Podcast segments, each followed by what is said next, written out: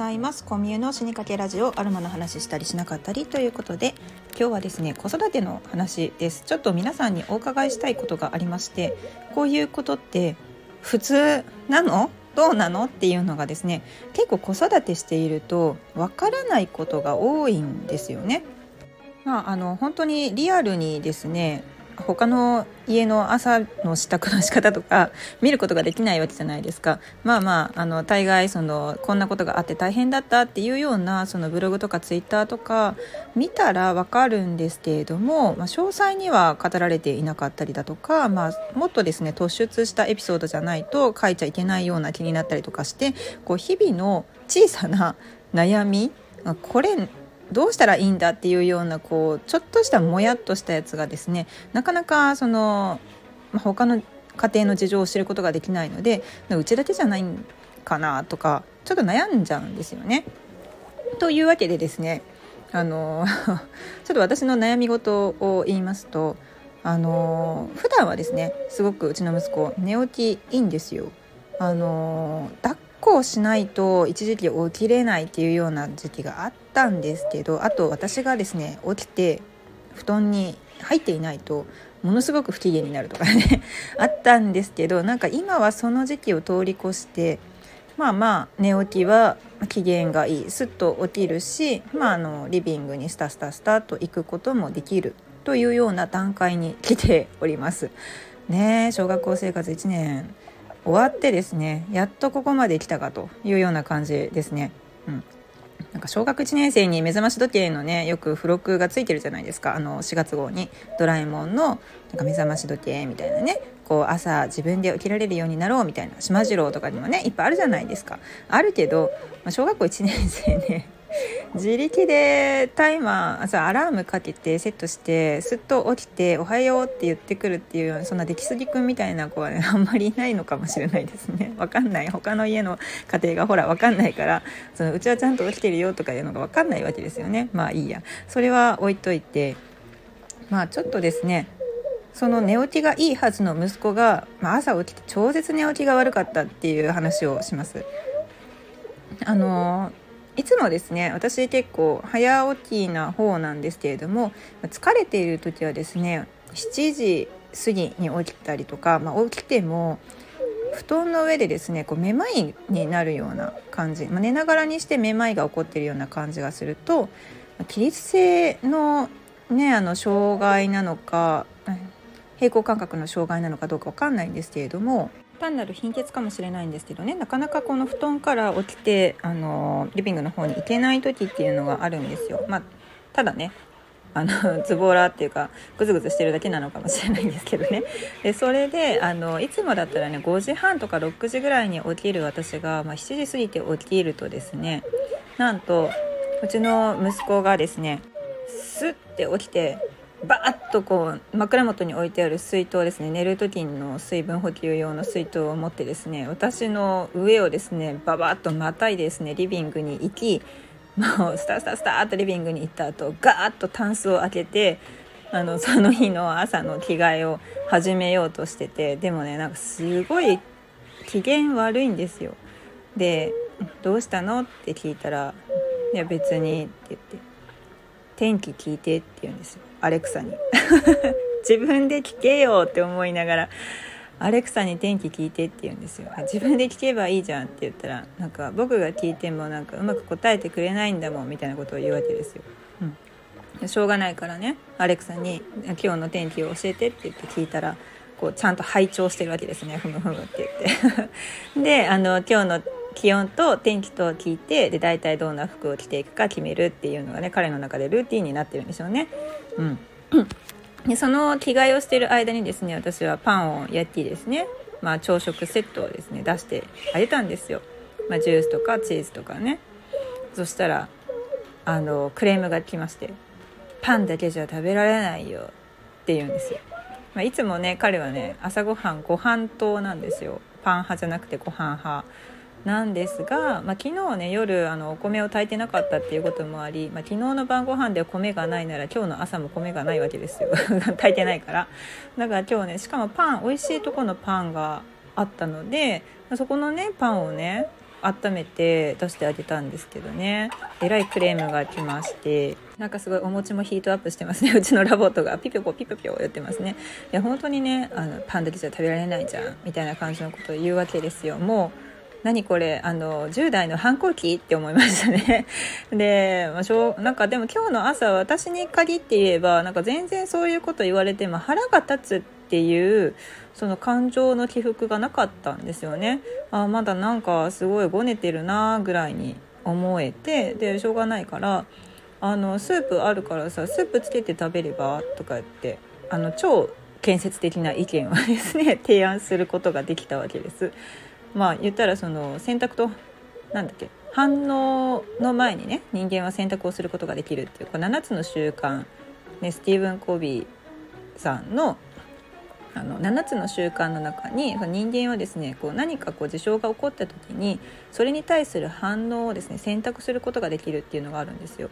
まあ、言ったらそういうふうにあのパンだけじゃ食べられないんだけどみたいなねこう出してもらってるだけでありがたく思えよみたいな感じで バーンって怒ることもできるんですけどそうじゃなくって、まあ、自分がどういうその反応を、ね、するかによってその後の雰囲気って全然変わるじゃないですか。まあ、それで出してもらってるだけでありがたく思えよもう朝食食べなくていいよって言っちゃうとやっぱりその後のね雰囲気っていうのがもう凄まじいことになってですねそのまままあ学校に送り出すにも大変だということなのでまああのスープ食べたらスープと一緒に食べたらって言えた自分的にはすごいなってあの客観的にね自分のことを褒めてあげようって思うわけですよ。そしたらですねなんと、まあ、ゆっくりですねスープを探し始めるわけです。で「スープどこ?」って言うんですよ。いやいやスープいつもあのお前がお前がふりかけふりかけ言って勝手に取ってくるふりかけの横にあるわって思いながらですね。うん。お前言っちゃった。そうそうそう。あのいつもね開け閉めしているね引き出しの中にねあのスープがっつり入ってるのにそれさえも気づかないのかとね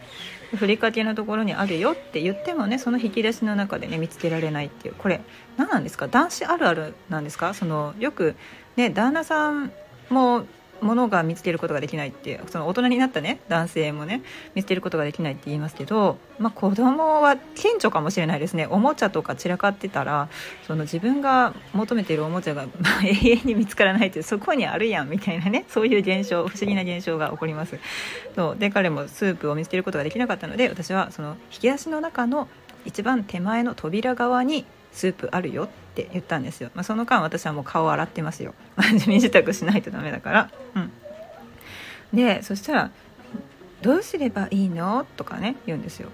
いやそれだからスティックに入ってるやつを粉を、まあ、インスタントだったんで粉をねって言ってお椀の中に入れてねって言って、うん、でお湯注げばいいんだよって。うちあのウォーターサーバーを導入しているのでいつでもそのお湯スープが飲めるようなお湯がね出るんですよ。うん、なんですけどその後彼はなんと粉を器に当てた後どうすればいいのわからないってくるんですよね。待てと言ったと言ったよと。粉を器にあけてウォーターサーバーでお湯入れたらいいよって。そして混ぜ混ぜしたらねスープ飲めるから簡単でしょって。まあここまで言わないとできないのかって思うんですけど本当にねそのそういう風になってくるとだんだんそのちょっと待ってその小学2年生ってここまで言わないとできないのが普通なのかなのかそれともその彼が持ってる特性のおかげでそういったことをいちいち指示を出さないとできないだけなのかもしくは私の子育てが間違ってるのかみたいな感じになってくるんですよだんだんだんだん。ねお母さんたちの脳内っていうのはこういう風になってるんじゃないかなってちょっと思うんですけどその後もですねずっとこうぶつくさぶつくさ言いながらご飯食べてるのでなんでそんなに今日は機嫌が悪いの？って聞いたらなんかねボソって言ったんですよ。もっとママに早く起きてほしかったって言うんですよ。え？え私のせい？私のせいですか？なんで？なんでなんて言って。そしたらあの確かにその彼はね遅刻をしたくないっ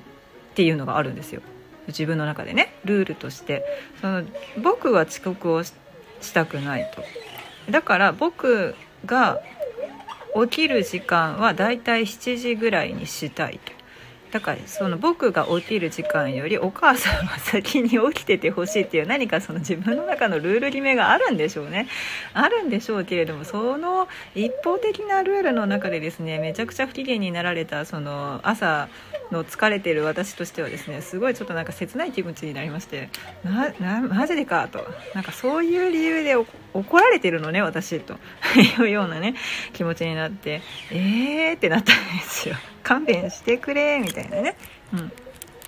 でもまあそんな風にですねその超マイペースな彼はですね、まあ、ご飯食べるのもゆっくりですよ。だから起きた時間が遅いんだったら早く食べないとダメじゃんっていうのがね頭の中からねすっぱ抜けてるからゆっくりスープ探すわ。お湯の入れ方でね。そうやって手間取るわ。お湯入れたら今度はですね美味しいからですねゆっくり食べるわけですよね。もうどうなってんだと。時計読めるはず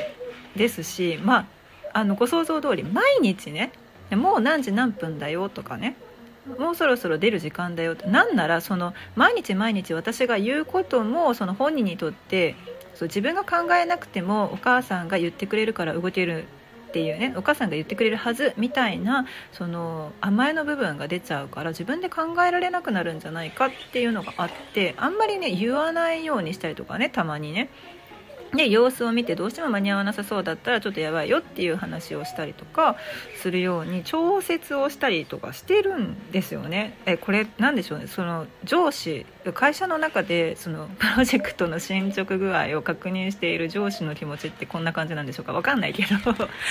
うん、そうなんですよ。そしたらですね、まあ、ゆっくり優雅にあの朝食をですね召し上がったあの僕はですねもう8時とっくに過ぎてるんですよ、まあ、家を出る時間8時って決めてるんですけどとっくに8時過ぎてるのにまだ用意してないんですよね。でいつもだったら8時になったら「あもう8時過ぎてるやだ遅刻したくない」とか言ってなんかいそいそするのに今日8時過ぎても全く動かなくって。で「ダメダメ」って言って「もう荷物持って出るよ」って言ったらね今度ねパニックになるんですよ。ええええみたいな感じであのバグったマリオ状態です。わかりますか？えっ、ー、とファミコンスーファミじゃなくてファミコンとかでですね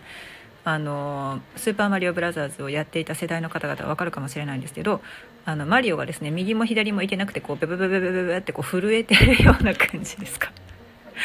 あれをバグったマリオと言ってあの通じる世代の方が多かったら嬉しいんですけれどもあのそんな状態にね陥って、まあ、言ったらそのランドセルの中に入れないといけないものを入れて素早くランドセルを閉めに上着を着て荷物を持って靴を履くとかその一連の流れをですねもう言うたらですね1年以上続けている、まあ、言ったら幼稚園の頃から、ね、保育園とか幼稚園の頃からですから、まあ、何年続けてるんやっていう話なんですけどそれがですねあのパニックになっちゃってできないわけです。でここもですね悩むんですよ。あれ？って言ってなんかいつもやってることでその急がなくちゃっていうのがねその急がなくちゃいけないっていう状況になった場合にそのやっつもやってる作業のスピードをちょっと上げるっていう調節がこの子の脳内ではできないんだろうかっていうふうに思うんですよ。もちろん私もですねそのあの息子に負けず劣らずマイペースなんですよ。遅刻しそうになってもなかなかその急がないとかもあるんですけどバグったりはしないんですよね。そのいやもっと立ちが悪いかもしれないんですけど 例えばそのメイク手を抜くとかもあるわけじゃないですか。その手順を省略するとかあとはそのまあその遅刻しそうになった時に慌てるのが嫌だから例えばそのカバンの中は毎度同じセットにしておいてもうあとは持てば出られるっていうようなことにねしておくとかねなんかそういう工夫はまあまあまあまあアラフォーにもなればですね人生の中で積み上げてきた失敗 数々の失敗から学んだ、まあ、ADHD 傾向にある脳とし脳のタイプとしては、まあ、そういうなんだろうな工夫を重ねて、まあ、なんとかやりくりをしてるわけですよね。でもそのまだそのね弱い7歳にしてなかなかねそういった失敗らしい失敗っていうのもそこまでやったことがないしで自分の力でその時間の概念だとかあとはそのやることリストを手早くこなすっていうことができないその調節をできないとかいう脳の状態なのかな？みたいなそれがその特性によるものなのかそれとも世間一般的に大体小学校2年生の4月なんてこんなもんだよっていうようなものなのかがわからないんですよね。でもう荷物持って靴履いてって言って玄関の方に促すと普通はね荷物持って靴履きに行くと思ってしまうんですよ私は。その急いで荷物を持ってそこからシャシャシャシャッと廊下を行ってで玄関行って靴を急いで履くものだろうというふうに私の脳内ではシミュレーションされてるわけですよ。まあ、たとえそのね7歳だとしてもそれはできるだろうっていうふうに思ってるんですけれども実際のところどうなのかっていうと荷物持って急いで靴履いてって言うじゃないですか。そしたらシャシャシャシャッと廊下に行ってなぜか戻ってくる。なんでなんで戻ってくるんや。で戻ってきてなんで戻ってきたらちょっと早く急いで靴履いてって言ってババババババってまたバクッとマリオみたいになっちゃう。どうしようみたいなね、靴履かないともうあと何分だよと。遅刻までねあと10分しかないよとかね。そういうことを言って促すんですけどどうもですね何か少し怖い怖いとかびっくりすることがあるとなんかあのすぐ私のところに戻ってくるっていうその修正みたいなものがついてしまっていて。でそこからですね、まあ、いつもマンションの外までお見送りして前まではね学校まで一緒に行ってたんですけど、まあ、そこまでねずっとしてるわけにもいかないのでで、まあ、普通にね家も近いし学校から。近いしみんなも通ってるしあのもう慣れた道だから一人で行けるんですよ。行けるからまあ今はマンションから出たところで「じゃあ行ってらっしゃい」って言ってお見送りしてそのまま一人で行ってもらうんですけど今日はなんとそのマンションの敷地内で私は段ボールをたくさん抱えていてこれをゴミ捨て場に持っていかないといけない。だからこれを今の時間にゴミを出さないとダメででそれを持ってあなたをお見送りするとものすごい遠回りになってちょっと手がもうビニールの紐で切れそうになるからちょっともうここであなたはそのマンションのこの中から外に出て1人で小学校に行ってねと。私はこのままあのゴミ捨て場に行ってから家に帰るからねって。これねあのいつもお見送りしている場所とどれぐらい離れてるかって言ったらね20メートルぐらいですかね、うん、扉が1枚あって20メートルぐらい。でもそこでゴミ捨て場にこのまま行くね。じゃあ行ってらっしゃいって言ったらえ？ってなってすごいね眉間にしわが寄ってね不安そうな顔「えここで？ここなの?」みたいな「えなんで?」ってなるんですよ。もうなんかそうなってくるとですねちょっとした私もパニックですよね。ななぜここまであの何かに恐怖心を持ってるんだろうみたいな一人になることに対してね。その分離不安みたいなものがものすごく続いているのかどうなのかっていうのがあってでもこえちょっと待ってこここまでのそのなんか「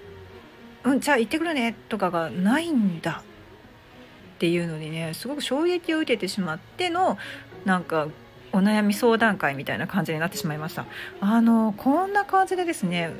私のその悩み事は一般的にその7歳ぐらいってこんなものなのかそれともあれなんかちょっと大変そうだなっていう部類なのかが分かんなくって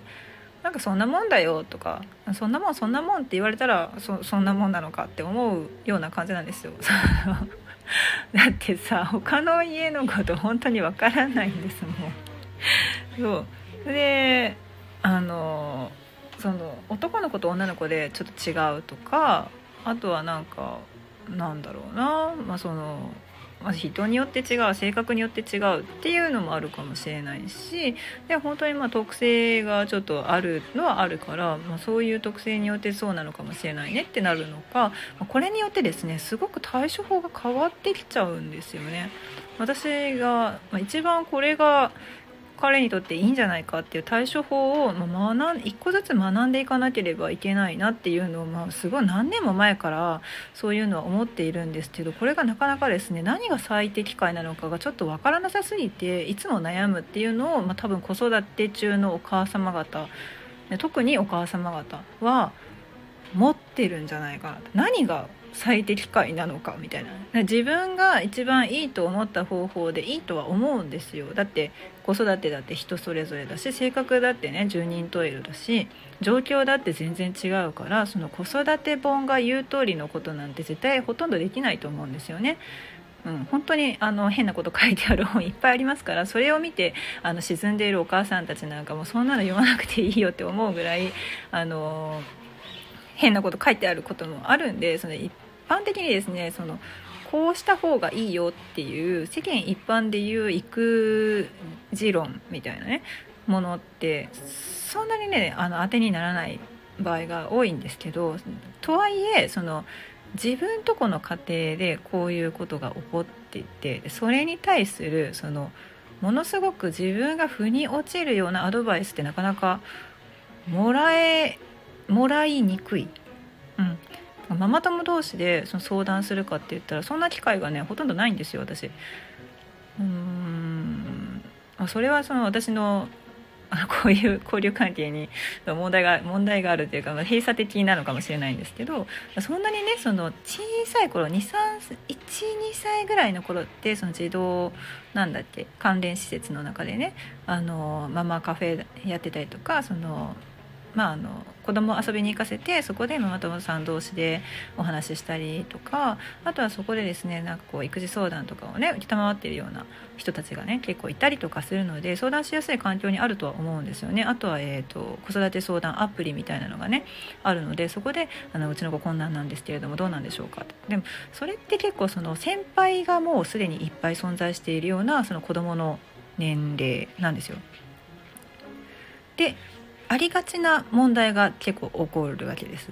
でもこの小学生ぐらいになるとなんか なんかすごいお母さん放置されてる感がすごいなと思って。だって児童相談みたいなやつって子育て相談はあるけどあるけどなんかそこにねなんか悩んでるんですって行く小学生のお母さんってよっぽどだよっぽなんかよっぽどじゃないといけないような気がするんですよ。なんでだろうな。だんだんハードルが上がってくるんですかね。中高生の子育て相談とかって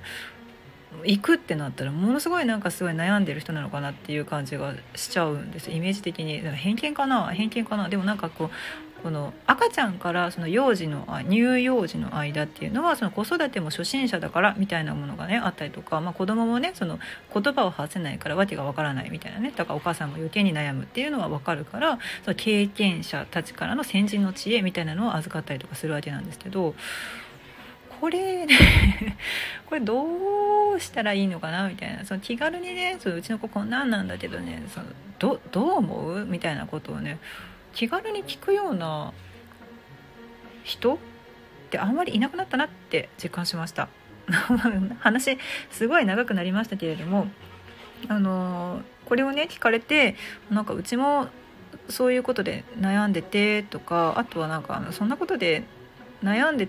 てもみたいないろんな意見があると思うんですよ。いろんな意見があると思うんですけれどもあの基本的にですねその他人の家の様子が さっぱりわからないのでこういったことをあの開示してみました。我が家の場合こんなことがあったよみたいな感じですね、うん、でこれに関してあのあそういう場合ねありましたとかなんか大体ねそのぐらいの世代はねみんなそんな感じでしたとかいうのを聞くともしかするとあそうなんだっていう気づきを得られるかもしれませんね。私の願望なのかもしれない、うん、でもなんかたまにこういうふうにそのあんまりね子育ての愚痴とか相談とかをこうやってプライベートなことをですねあの、まあ、皆さんが聞けるようなラジオ放送でしかもアロマと全然ね関係がない話をするのもどうかなって思ったんですけれども結構リアルな声っていうのがなかなか番組そのテレビ番組見ててもテレビ見ない人も増えてるしそのリアルな声を拾うっていう場が少ないのかもしれないなと思って。なのであの、まあ、恥をさらすような形でですねこうやっておしゃべりさせていただきましたけれども「あの分かるわ」とか「共感するわ」みたいなご意見だとか、まあ、それはちょっとなんかちゃんとした方がいいんじゃないですかみたいなねご意見まで、まあ、幅広くですね遠慮なくコメントとかいただければなと思います。はいすいません今日は全然ですねアロマと関係ない話なんですけどもこういうねモヤモヤを抱えてしまった後にえー、私の場合はちょっと心を整えるっていうことでその精油を使って、まあ、本当に簡単です。あの精油ボトルから直接ちょっと30秒ぐらいですね。スーハースーハー嗅ぐだけですね、まあ、それであのかなり呼吸自体の意識をする、まあ、ヨガをやっているような、ね、ヨガとかマインドフルネスでよく言われているような呼吸自体を意識をして吸う吐く、ね、このリズムを繰り返したりだとかそこに加えてまあ、あの芳香物質ですね。精油エッセンシャルオイルに含まれているまあ、芳香物質の中で、まあ、心をですねちょっとこう落ち着けたりですとかあとはまあそうイラッとした時の交感神経をですねちょっとこう穏やかにするようなね自律神経のバランスを整えるようなものですとか不安感ですねもうどうしようなんかこれからどうなっちゃうの？みたいなその漠然としたその何々に対する恐怖ではなくて漠然とした不安をちょっとこう抑えてくれるような抗不安作用っていうのとか、ね、いろいろあったりとかします。でそういったものを、え、駆使しながら毎日子育て頑張っておりますという話で締めさせていただきましょうかね。今日は本当長丁場になったな。これってね本当話し出すと止まらないと思いますのでこの辺であのやめることにします。でまたまたなんかこんな話をしてほしいっていうようなリクエストがあればですねあのお気軽にレターをいただければなと思います。